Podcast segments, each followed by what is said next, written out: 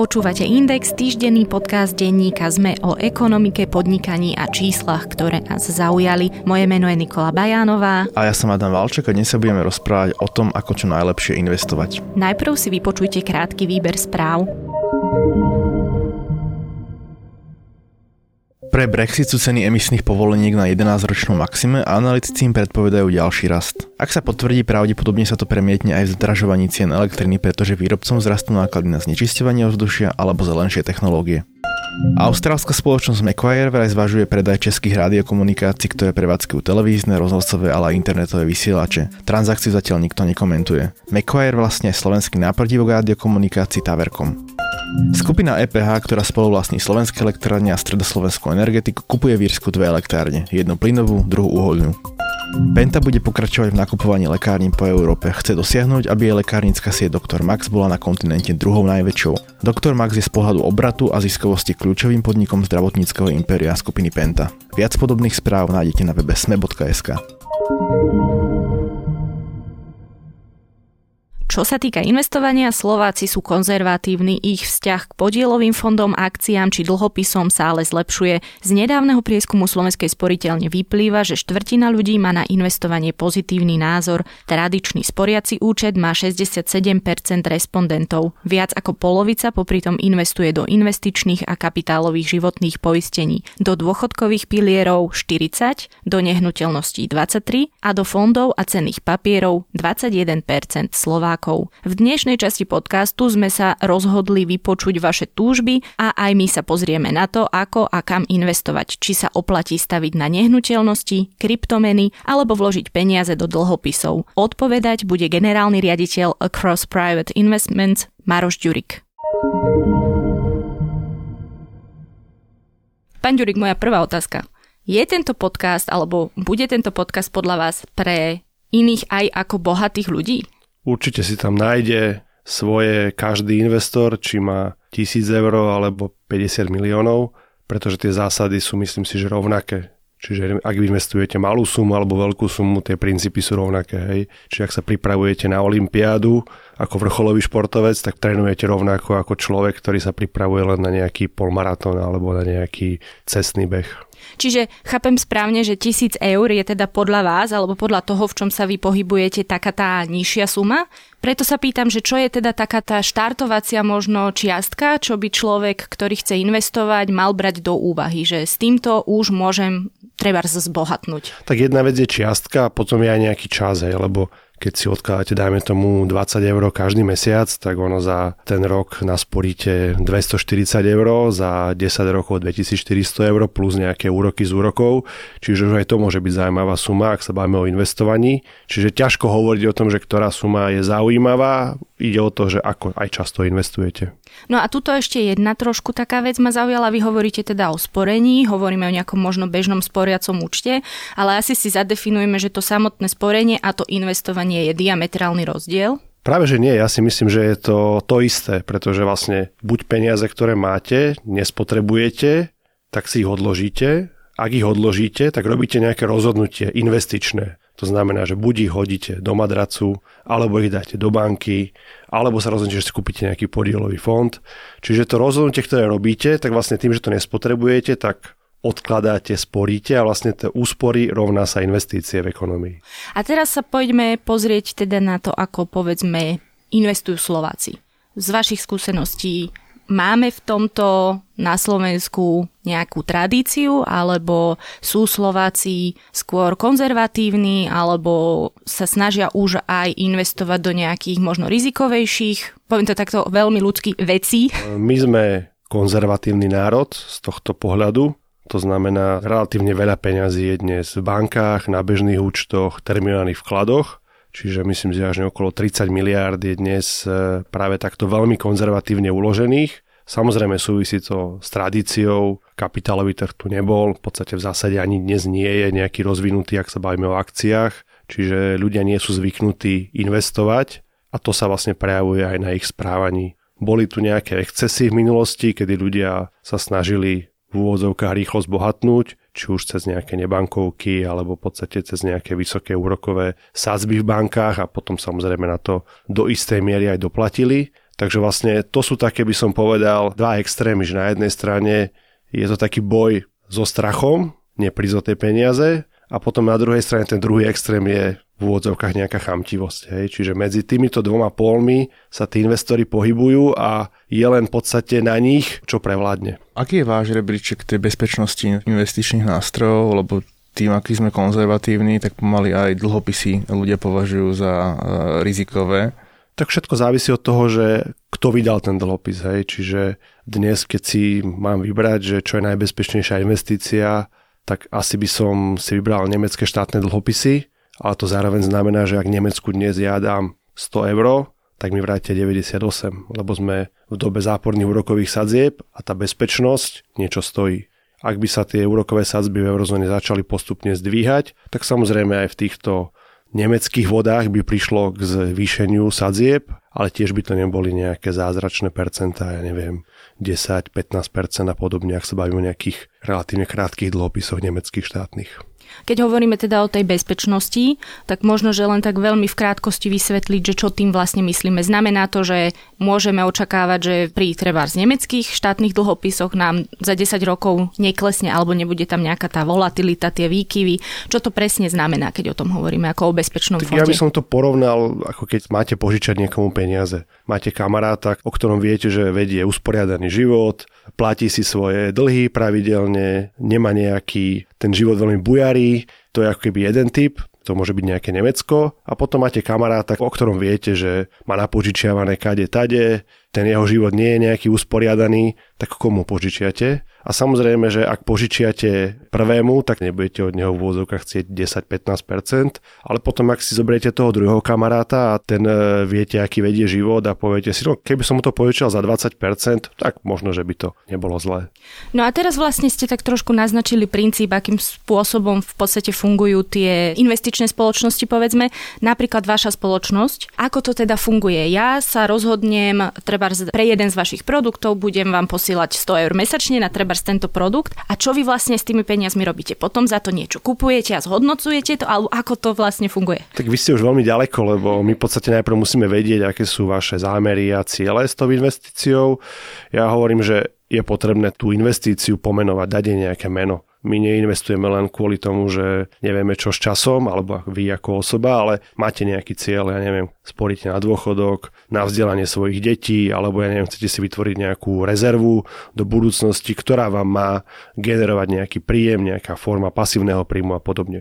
Čiže ak budeme vedieť, že na čo máte určené tie peniaze, potom môžeme určiť nejakú stratégiu, čiže musíme vedieť, aký máte horizont, ako nejakým spôsobom znášate to, čo sa na trhoch deje, pretože je také dobré porekadlo, ktorými sa riadíme, že kto chce dobre jesť, si kupuje akcie a kto chce dobre spať, si kupuje dlhopisy. Čiže tie akcie majú svoje výkyvy, samozrejme v dlhodobom horizonte sú výnosnejšie ako dlhopisy, ale samozrejme nie je to investícia pre každého.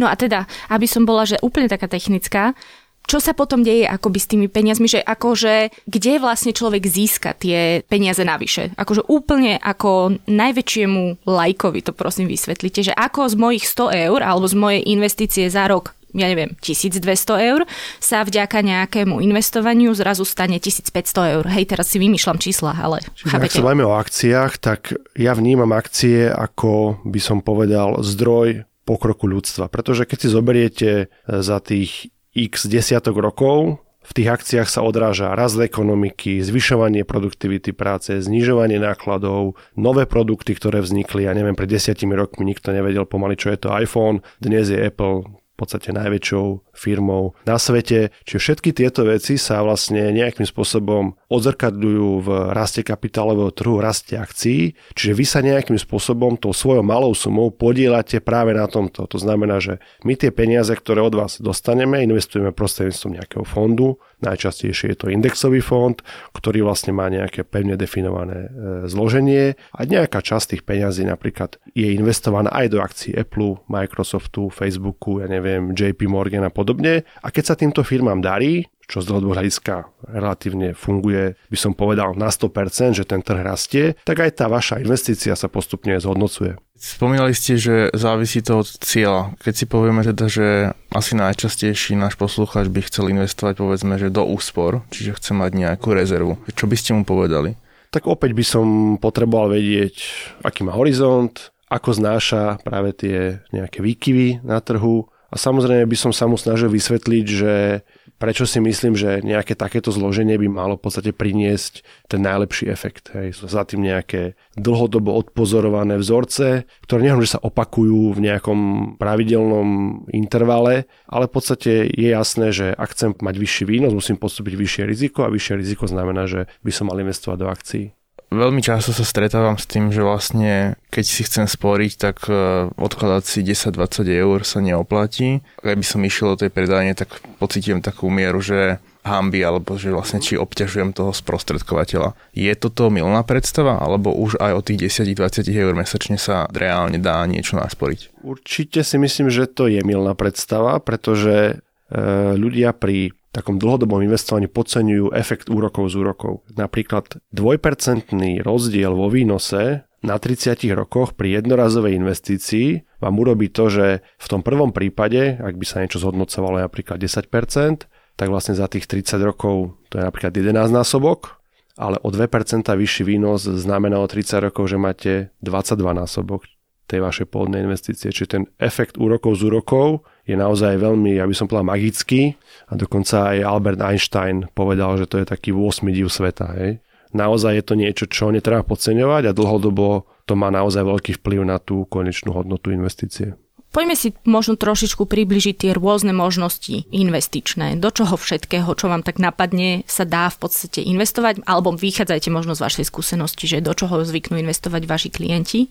Tých možností je naozaj veľmi veľa, čiže ak by som sa pozrel iba na akcie a chcel by som ich nejakým spôsobom kategorizovať, čiže o akciách bavíme sa, že vlastníte nejakú časť podniku, ste spolu akcionár, spolu vlastník nejakej firmy, tak v podstate máte akcie americké, európske, v podstate globálne, japonské, potom sú to akcie veľkých spoločností, malých spoločností, úplne mikrospoločností, ktoré začínajú, potom e, samozrejme sú rôzne, také aj sektorové veci, napríklad je teraz, veľmi sa hovorí o robotike, umelej inteligencii, čiže sú finančné spoločnosti, čiže aj sektorovo sa môžete pozerať na niektoré veci, sociálne zodpovedné investovanie a tak ďalej, čiže tých tém je veľmi veľa, alebo v podstate, ak sa bavíme o iných typoch investíciách, o nejakých alternatívach, tak dnes môžete investovať do vína, môžete investovať, e, ja neviem, do veteránov, sú rôzne umelecké zbierky, e, obrazy a podobne, čiže tých tém je naozaj veľa ja hovorím, že v podstate veľmi dôležité je to, že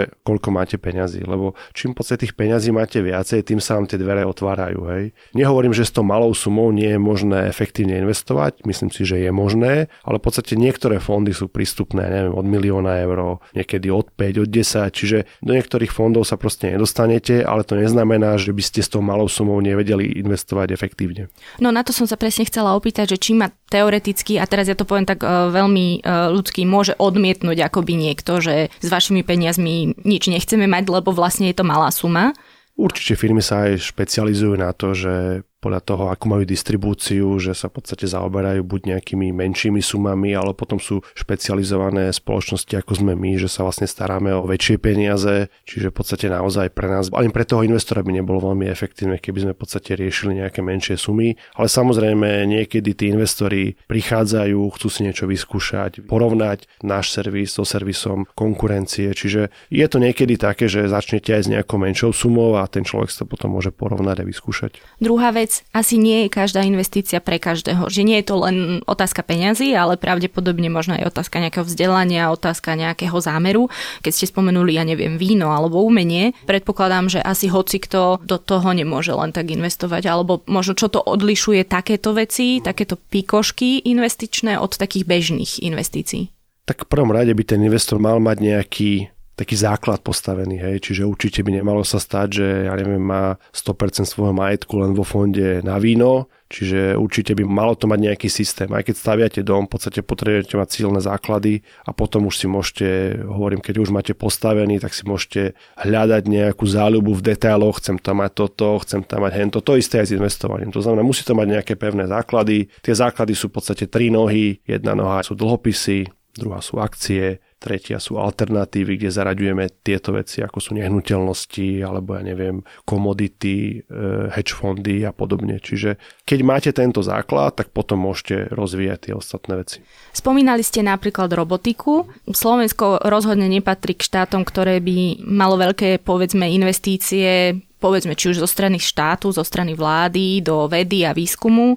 Keď by som chcela napríklad investovať ja, no ja by som pravdepodobne na to nemala peniaze, ale keby som chcela investovať presne do takéhoto segmentu, do nejakého vývoja, do presne tých nových technológií, akože kam by ste vlastne tie moje peniaze asi tak dali, do čoho by išli? Existujú špecializované fondy, ktoré vlastne investujú do firiem práve z tohto sektora, novorozvíjajúceho sa, čiže je možné do tohto investovať naozaj možno, že už od 5000 eur si môžete kúpiť takýto fond, ktorý v podstate naozaj investuje do tých nových trendov, ktorý naozaj môže v budúcnosti priniesť nejaké zaujímavé zhodnotenie. Ale opäť je to, by som povedal, už taká výšivka. Hej. V podstate potrebujete mať najprv tie základné veci a potom sa môžete poobzerať po takýchto veciach. Hej. Koľko to asi tak trvá? Ja neviem, povedzme si, že priemerný váš klient, hej, že koľko trvá od toho základu, o ktorom vy hovoríte, kým sa vypracuje, povedzme, až do takého toho vyšperkovaného investovania?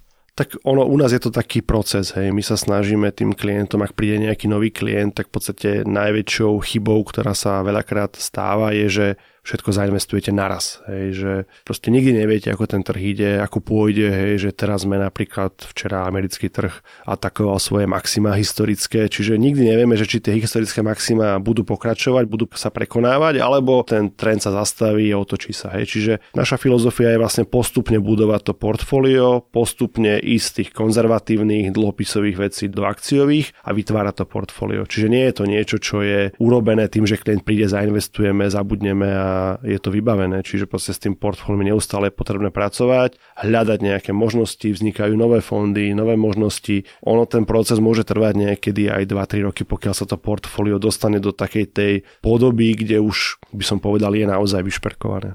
A dá sa v podstate investovať asi pre nováčikov nie, ale dá sa investovať aj bez nejakého toho sprostredkovateľa? Je to vôbec možné? Ako by to Určite fungovalo? sú rôzne platformy, kde v podstate môžete si z toho množstva nástrojov vybrať také tie veci, ktoré sú pre vás zaujímavé.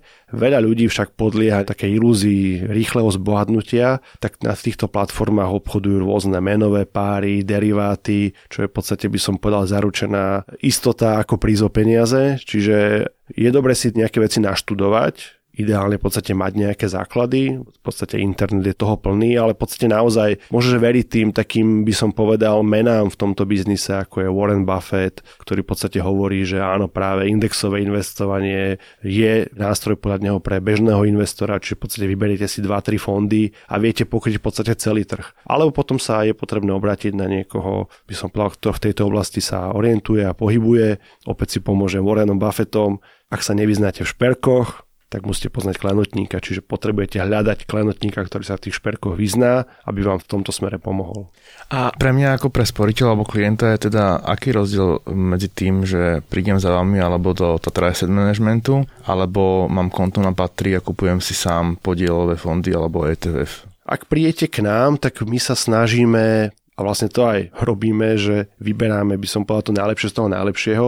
My tam máme, ja neviem, 10-15 správcov, čiže nie každý správca je dobrý v jednej oblasti, ale je tam v podstate nejaký mix tých správcov, čiže v podstate je tam taká esencia povyťahovaná z toho globálneho sveta. Ak prijete, ja neviem, do nejakej banky, tak väčšinou vám ponúknú len svoje produkty, ktoré môžu byť lepšie, horšie a tak ďalej. Majú tam samozrejme nejaké poradenstvo, ale v rámci svojich produktov. Ak príjete do patrie, tak ste hodení v podstate do mora a plávajte a hľadajte si veci. Čiže rozdiel je tá znalosť, ktorú mi ten prostredník ponúka. Jedna vec je to know-how a potom druhá vec je, že z čoho varí. Hej? Asi inak bude vyzerať hamburger v nejakej fancy reštaurácii a inak v nejakom rýchlom občerstvení. Hej. Čiže to sú také dve veci. Hej. Dôležité, aké súroviny používate. Hej. Čiže pre nás je veľmi dôležité to, aby tie súroviny, ktoré používame, boli lacné, fondy, aby naozaj si neúčtovali vysoké poplatky, pokiaľ je to možné, aj boli oslobodené od dane, pretože vlastne naozaj tie dane a poplatky vám dokážu až tretinu výnosu v podstate zhltnúť. V podstate ja sa trošičku vrátim k začiatku, lebo ty si naznačil uh, nejaké tie bankové možnosti, alebo teda tie bankové produkty. Vidíme to už aj v reklamách, ako by sa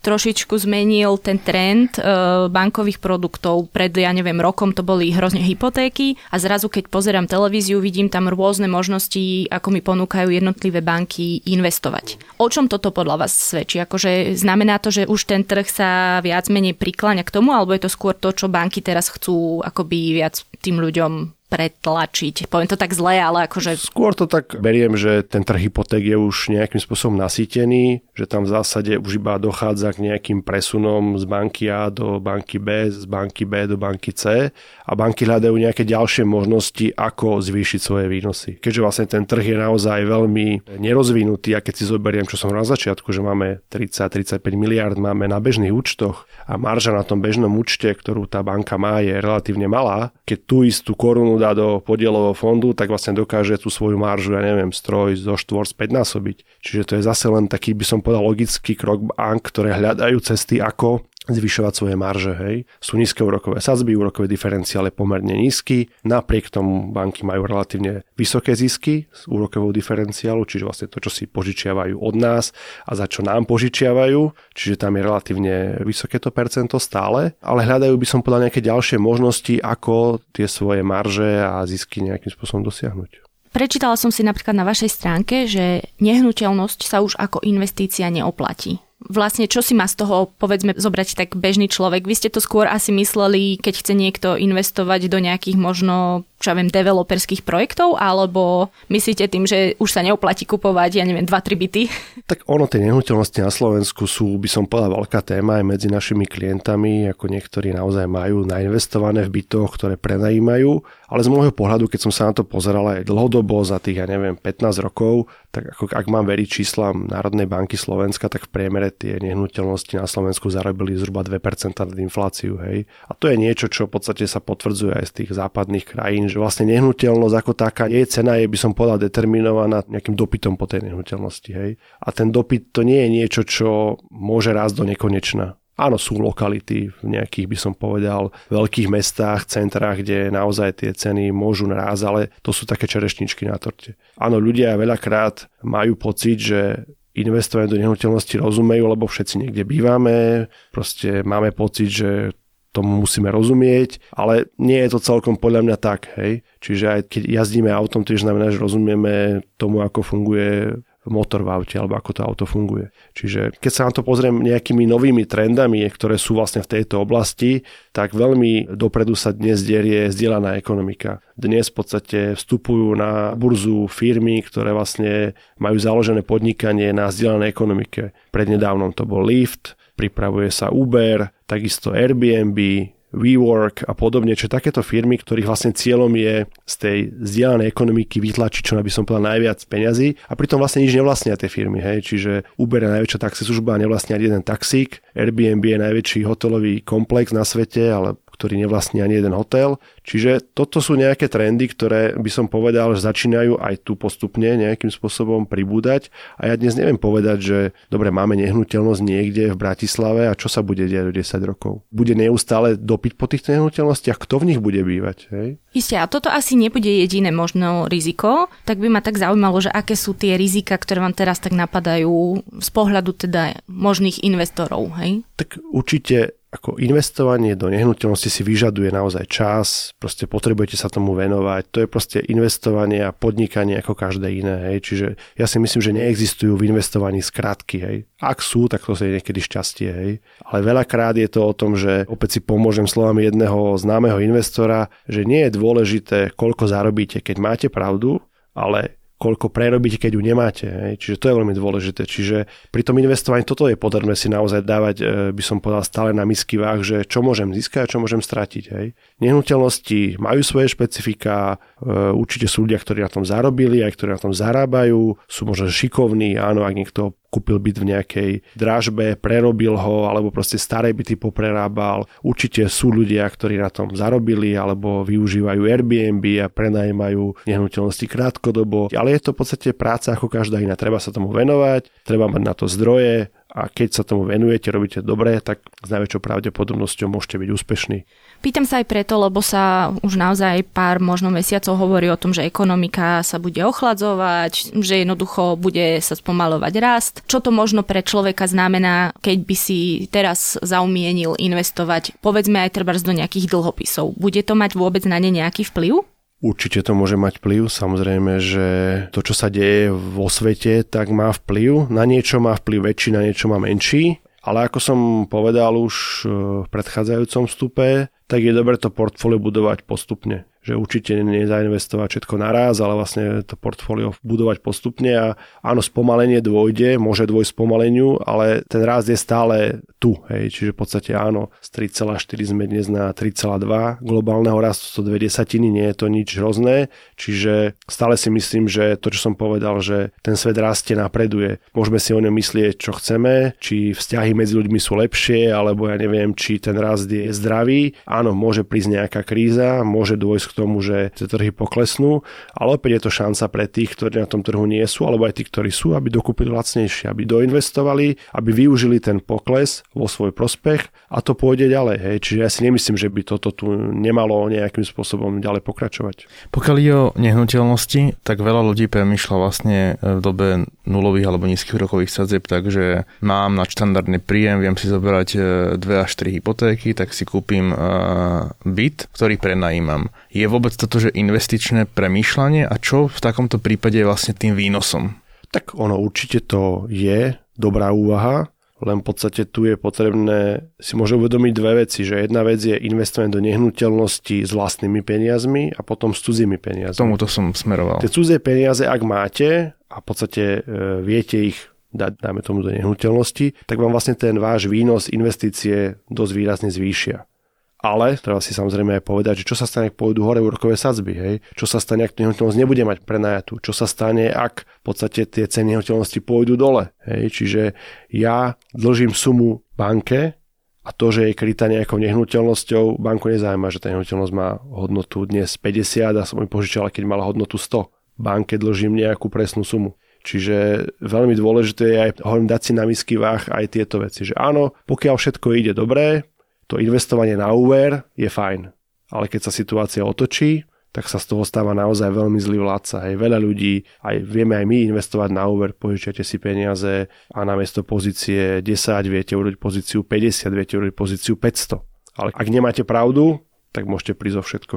Ja teraz trošičku odbočím. Pred možno 3-4 rokmi, aspoň teda ja to tak subjektívne vnímam, boli veľkou témou startupy ako sme na tom vlastne, povedzme, na tomto trhu? Ešte stále platí, že vznikajú na Slovensku nejaké startupy, alebo boli tu na Slovensku nejaké startupy, do ktorých sa podľa vás oplatilo investovať?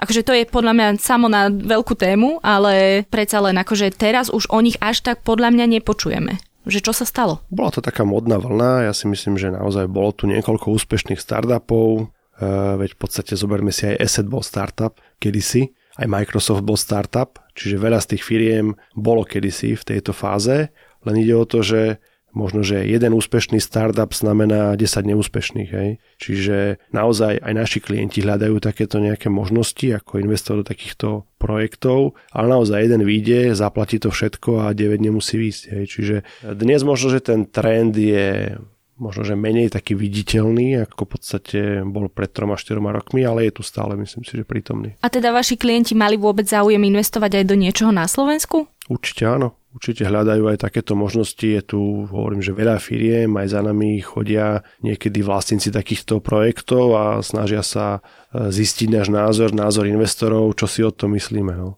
Oplatí sa podľa vás kupovať kryptomeny?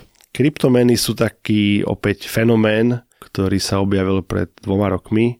Ľudia začali do toho veľakrát investovať až tedy, keď Bitcoin bol, ja neviem, 15, 20, 10 Predtým o tom nikto nevedel, alebo vedela len veľmi malá úzka skupina ľudí, čiže by som povedal, ten dopyt po bitcoine proste roztočil nejakú špirálu, kde v podstate ten bitcoin sa zrazu ocitol na 20 tisícoch Čiže aj za nami chodili vtedy klienti a chceli investovať do, do týchto kryptomien. My sme v podstate používali špecializované fondy, ktoré investujú do kryptomien, pretože sme sa trochu bali toho, aby nejaký ten náš účet, alebo proste keď investor investuje, aby nebol hacknutý, aby sa proste tie bitcoiny nestratili, alebo tieto kryptomeny.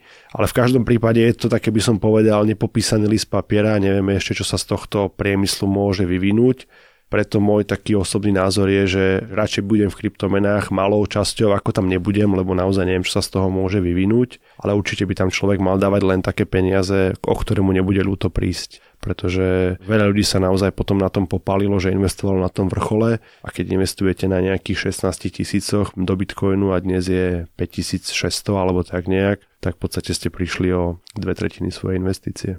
Lebo ono mne to znie tak, že ide opäť o nejakú viac rizikovú investíciu. V podstate sa hovorí, že odvážnym šťastie praje, čiže trošičku ako keby si to možno aj odporovalo, alebo že v čom už človek rozlíši, že toto je riziková alebo špekulatívna investícia, ktorá sa mi určite nevyplatí a toto sa mi môže vyplatiť. Ja hovorím, že treba mať ten základ. Máte ten základ, že máte svoje portfólio stabilné, máte tam dlhopisy, akcie, nejaké alternatívy, tak potom nejakou malou časťou môžete ísť aj môže do takejto špekulácie ale samozrejme treba mať na to žalúdok a veľmi dôležité je aj držať nejaký taký dobrý balans, lebo napríklad stále sa aj to, že jednému klientovi som zainvestoval do portfólia, ja neviem, nejakú malú sumu, kde vlastne mali kryptomeny podiel 1%, a potom ako tie kryptomeny začali rásť, tak ten podiel kryptomien mal zrazu 5% a to už je v podstate veľa. Čiže sme museli nejakú pozíciu zredukovať. Aby sme naozaj neboli v úvodzokách chamtiví, tak sme to museli dostať naspäť na ten úvodný level, čo sa vlastne, by som povedal, aj podarilo, lebo potom sa samozrejme ten Bitcoin dostal z tých aj 20 na 3000. Takže keby sme boli držali tú pozíciu, tak v podstate naozaj z tej investície, ktorá dá sa povedať, že sa až 10 násobila, tak by v podstate bola tá pôvodná investícia. Takto sme odtiaľ zrealizovali realizovali nejaké zisky a myslím si, že bol v podstate spokojný aj klient. A ja som bol spokojný, že to vlastne portfólio nie je, by som povedal, tak vystavené veľkým výkyvom, ktoré vlastne by vyplývali z kryptomien.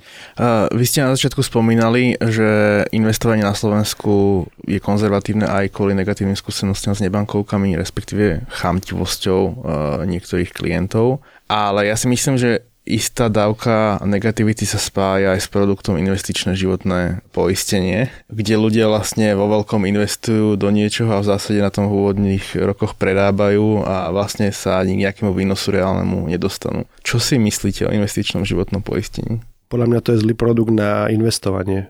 Investovanie by malo byť lacné, efektívne, čo v podstate tento produkt absolútne nesplňa. Vydáva drahú poistku za niečo, čo sa tvári ako investovanie. Takže určite toto nie je vhodný produkt ani na sporenie, aj na investovanie. Ak by som mal poradiť, tak v podstate nech si ten klient kúpi rizikové životné poistenie a nech začne investovať do indexových fondov osobitne. Čím bol spôsobený ten boom investičného životného poistenia? Províziami poradcov. To je to, čo v podstate je taký nešvar, by som povedal, v tomto našom finančnom biznise, že veľakrát je tá motivácia predajcu závislá od toho, ako dostane z toho províziu a preto v podstate potom tí ľudia sú konzervatívni a preto možno, že naozaj sa pozerajú cez prsty na poradcov, pretože ja to hovorím tak, že vlastne sa spojí ako keby ten distribútor s tým, kto vytvoril ten produkt, alebo ten poradca s tým, kto vytvoril ten produkt proti klientovi. A práve ten poradca má byť advokátom toho klienta. On má aj jeho záujmy, má predávať a má mu ponúkať produkty, ktoré sú pre neho výhodné.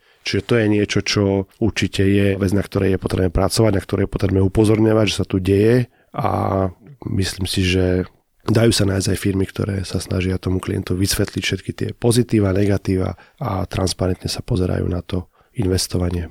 Spomenuli ste niekoľkokrát e, ten základ, ktorý by si mal v podstate každý, kto uvažuje serióznejšie o investovaní vytvoriť.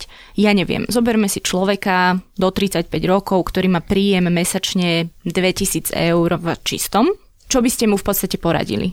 Lebo je to mladý človek, takže asi nemá veľmi význam investovať do tých nemeckých stabilných dlhopisov. Akože ten postup je, ja si myslím, že taký veľmi jednoduchý. Prvá vec je, že mal by si tento človek poistiť rizika, ktoré s ním súvisia, čiže ak, ja neviem, je to živiteľ rodiny, mal by mať naozaj nejakú životnú poistku, ale takú samozrejme, ktorá zodpovedá tomu, že keby sa mu niečo stalo, aby tá rodina bola zabezpečená, alebo väčšinou sú tie to životné poistky vázané na hypotéky a podobne. Čiže to je nejaká prvá vec. Druhá vec je, že mal by si zoptimalizovať svoje dlhy, hej, čiže určite by sa mal zbaviť všetkých drahých dlhov v podobe splátkového predaja, ja neviem, spotrebných úverov a tak ďalej, všetko konsolidovať, pokiaľ je to možné do hypotéky, hej, čiže lebo hypotéky sú dnes naozaj veľmi lacné, čiže to je akoby druhá vec. Tretia vec, mal by si vytvoriť nejaký rezervný fond. Čiže v živote sa stávajú situácie, kedy v podstate potrebujete niečo, neviem, pokazí sa vám pračka, neviem, potrebujete niekde niečo zaplatiť, tak mali by ste mať zhruba 3 až 6 násobok vašich mesačných výdavkov niekde na bežnom účte, čo sú vlastne veľmi dostupné peniaze. Čiže to je práve vec, ktorú by ste mali mať e, nachystanú, keď sa niečo stane, potrebujem, ja neviem, pokazí sa mi auto a tak ďalej. Toto by som tam mal mať ako nejakú rezervu.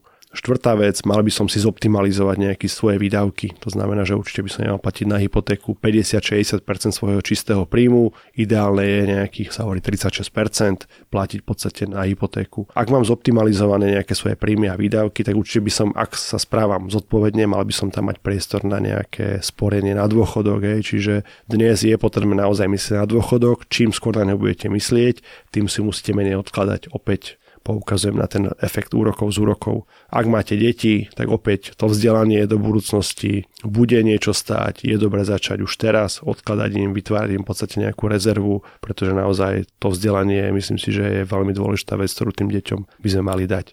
Keď toto všetko máme a zvyši sa nám niečo, potom môžeme uvažovať o tom, že kam tie peniaze investovať. Áno, môžeme naakumulovať nejakú menšiu sumu na bežnom účte a postupne začať uvažovať o tom, kam investovať, aký mám horizont, na čo majú tie peniaze slúžiť a takýmto spôsobom myslím si, že je možné naozaj veľmi efektívne zhodnotiť peniaze. V dnešnom podcaste sme sa rozprávali o tom, kam a ako investovať. Ak sa chcete dozvedieť viac o dôchodkovom sporení, vypočujte si náš poradí tretí podcast minulého septembra, kde sme rozoberali práve túto tému. Všeobecne o investovaní v dnešnej epizóde podcastu Index sme sa rozprávali s generálnym riaditeľom spoločnosti Acros Private Investment Marošom Ďuríkom.